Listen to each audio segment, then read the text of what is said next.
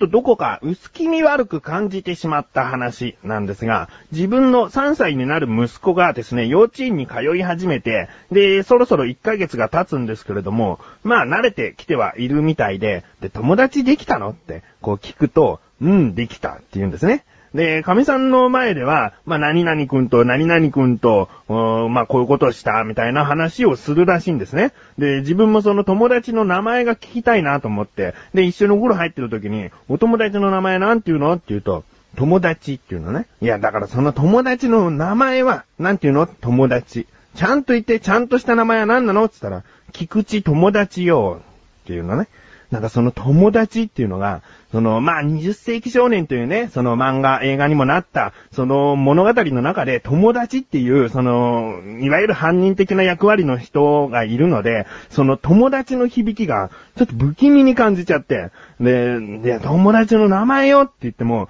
菊池友達よ。菊池友達って言うのよって言って、なんかね、それを聞くと本当に実在する人間と遊んでんのかなと。あーなんかね、気持ち悪い感じがするんですが、まあ、神さんの前では、ちゃんと何々くんって言ってるみたいなんで、えいいかなと思うんですが、本当にね、菊池友達なんて人と遊んでいたとしたら、えちょっとね、ちょっとこう、薄気味悪いなと思った話でございます。ちなみに、自分の、そのお父さんとしての自分の名前は何だか分かってんのって聞くと、菊池パパでしょって言われている自分がお送りしまーす。菊池のなだらか向上心。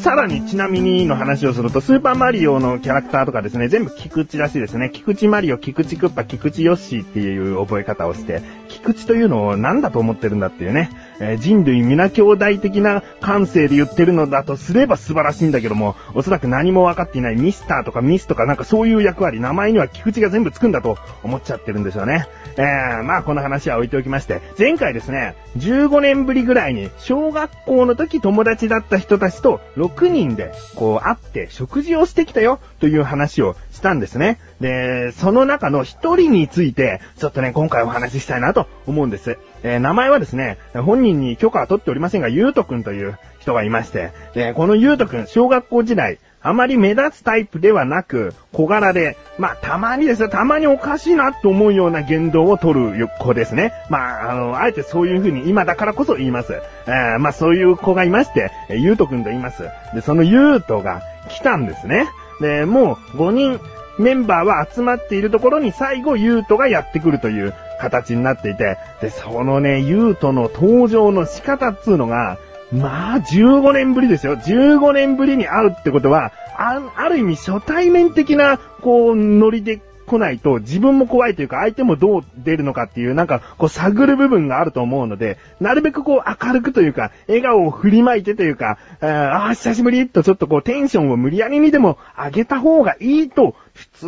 の人は、普通の人って言い方もあれだけど、なんかそういう風に考えるんじゃないかなと思うんですね。だけど、このユートがですね、15年ぶりなのに、まあ、睨みつける睨みつける。睨みつける感じ、プラス、だるそうにしてやってきてですね、いや、もう、みたいな感じで来て、で、まあ話していけばわかるんだけども、ゆうとというのはもともとまあそういう人だし、それがゆうとなりのその恥ずかしがっているところというか、そう、照れ隠しですね。照れ隠しでちょっとこうなんか睨みつけるような目つきについなってしまっているということです。決してこう、おめえらみたいなことではなくですね。うん。で、まあ、お前そんな15年ぶりでそんな表情で来る？なんつって笑ってても、ゆうとはまだ表情はほぐれないんですね。ちょっとこう、ふてくされた感じになっちゃってて、別にそれを腹を立ってるわけじゃないんだけども、あくまでももうそれも照れ隠しで、えー、なんだよ、つって、まあ、変わってないっちゃ変わってないけどさ、久しぶりなんだからもうちょっとこう元気よく来たらいいんじゃないとか言って、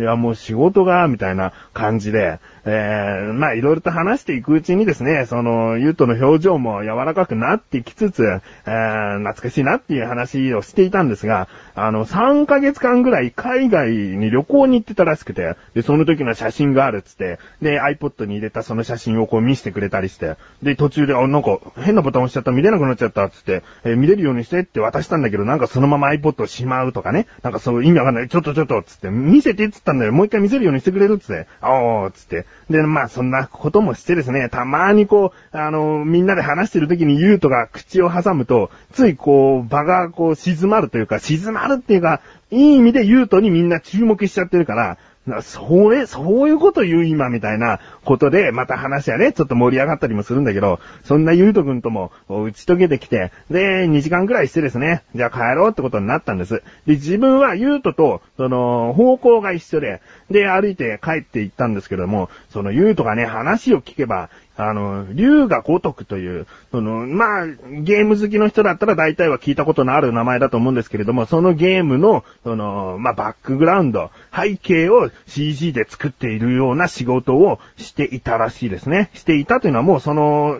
仕事ではなく別の CG 制作をしてるわけなんですけれども、まあ、そういう仕事もしてるんだよってあ、すごいね、なんて話をして。で、帰っていく途中に、その、まあ、帰り道ユートと一緒っていうので思い出すのは、あのね、小学校時代よくユートと帰っていた時があったんですね。で、帰り道からすると、小学校があって、ユートの家があって、そのさらに歩き続けると自分の家があるってことになるので、その、歩いて帰ると先にユートが家に着いてしまうんですね。じゃあユートまたねって言うと、ちょっと待ってランドセル置いてくるっつって。で、ランドセル置いてきて戻ってくるんだけど、いや、今日ちょっと遊べないよとか言うんだけど、あの、いいんだ、その帰り道ちょっと、あの、話そうよとか言って。で、そのままユートはもうランドセル置いてるから、自分と一緒に自分の家まで、こう、話をしてついてきてくれて、家の前までまで行くともう自分は予定があったりとかして、そのまま遊ぶことはできないから、えー、じゃあねって言うと、じゃあとか言って、そのまま言うとは一人帰っていくっていうね。そんなことがあったなーなんて思い出して。で、まあ今あのね、えー、話戻すと、その、ゆうとと一緒にそのプチ同窓会帰り帰っていたんです。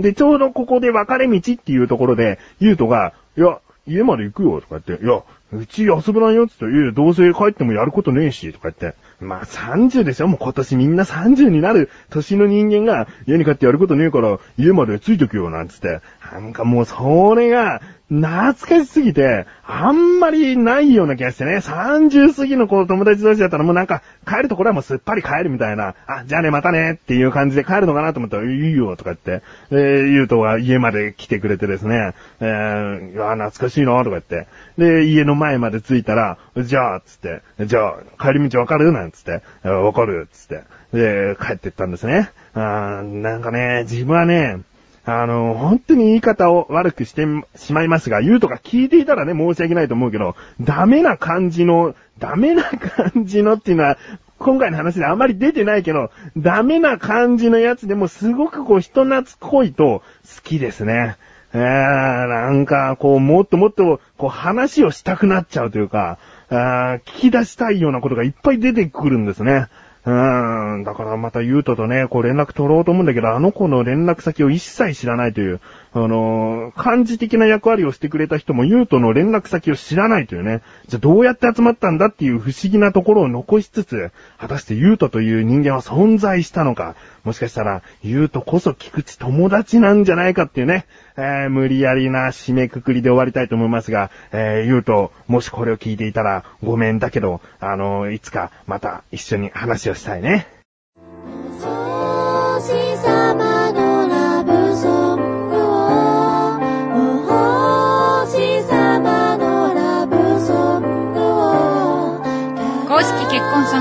星様にラブソングを。河柳沢子のお星様になりました公式ホームページにて好評販売中。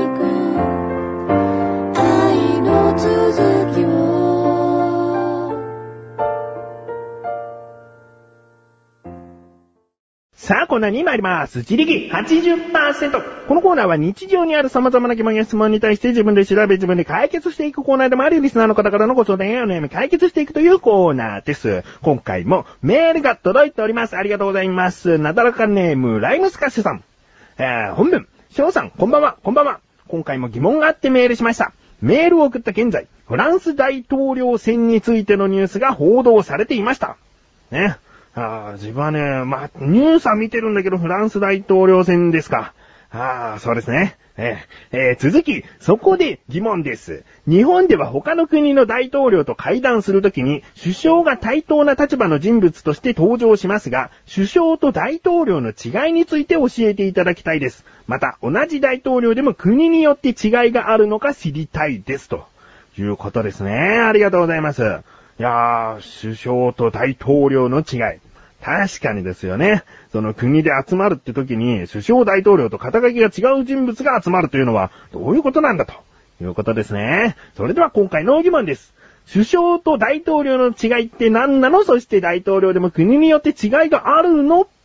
ですね。調べてきました。ここからが答え。まず、ライムスカシさんがおっしゃっていた通り、首相と大統領の違いというのは、選挙のやり方が違いますね。えー、簡単に言いますと、首相は国民の代表によって構成される国民議会によって任命されますが、大統領というのは基本的に国民が直接選挙をして選び任命するということですね。うん。まあ、つまりですね、国民が直接選ぶか、国民の代表によって構成された議会で選ぶかによって、その肩書きが変わるということになります。うん。で、この首相と大統領の違いというのは、えー、確かにまだあります。まだあるんですが、まあ、それがですね、大統領としての働きが何なのかによって全然違うんですね。えー、二つ目の疑問ありましたよね。国によって大統領は違うのか違うんです。違うので、だから首相と大統領はこう違いますっていうのは、その大統領だった場合首相と違いますよと。いうことになっていくんですね。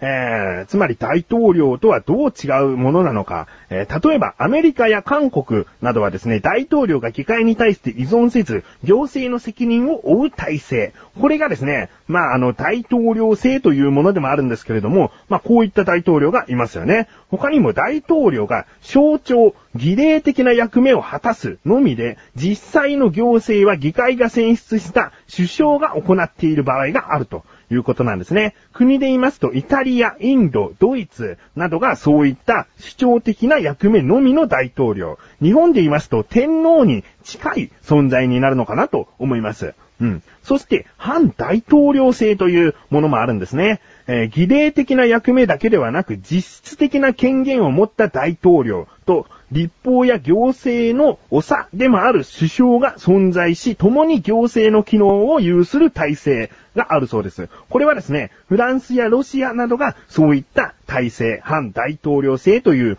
ものをとっています。なので、まあ、大統領っていうものでも、全然役目が違ったりするんですね。なので、首相と大統領の違いは他にもありますかってなった時に、まあ、この国の大統領だった場合、首相とはこう違いますということがいくつか出てくるんじゃないかなと思います。うん。まあ、そうですね。だから、どこの大統領とっていうことで具体的に挙げると、もっと具体的に違いを説明できるんじゃないかなと思います。うん。でもまあ、今回はですね、まあ大統領といってもいろんなこう体制をとっている国があるんだなということを自分は初めて知ったので、まあ勉強になりましたね。えー、まあ他にも大統領の種類あります。えー、気になるという方はパラッとこう調べてみてください。バーッとね、えー、大統領はこんな大統領もいるんだということがね、わかりますから。えー、ライムスカさん、メールありがとうございます。こういった感じで日常にある様々な疑問や質問の方をお待ちしております。投稿もよりなだらかご助身を選択してどしどしとご投稿ください。以上、自力80%でした。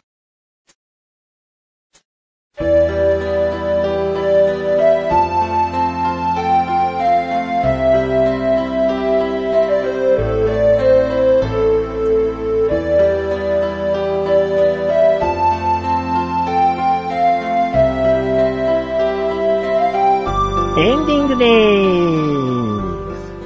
えー、つい最近もですね、6年ぶりぐらいに前働いてた会社の人たちと少人数で行う飲み会がありまして、で、参加してきまして、いやー、楽しかったですね。えー、本当にね、その時も、まあ変わらないという言葉を言ってしまえばあれなんですけれども、まあ痩せた方もいれば、自分みたいに太った方もいるというね、えー、ところもありましたし、うん、なんかね、いいね。自分はあのー、生活環境上、あまり人とそこまで会うことがないので、なんかね、そういった機会があれば、なるべく顔を出したいとね、思っているし、えー、これからもそうしていきたいなと思っています。うん。えーそうすればね、こういう風に話せることも幅が広がるかなと思っておりますし。えーということで、なかなか向上心は毎週水曜日更新で。それではまた次回お会いいたい菊池勝利したメガネとマーニでもあるよ。お疲れ様です。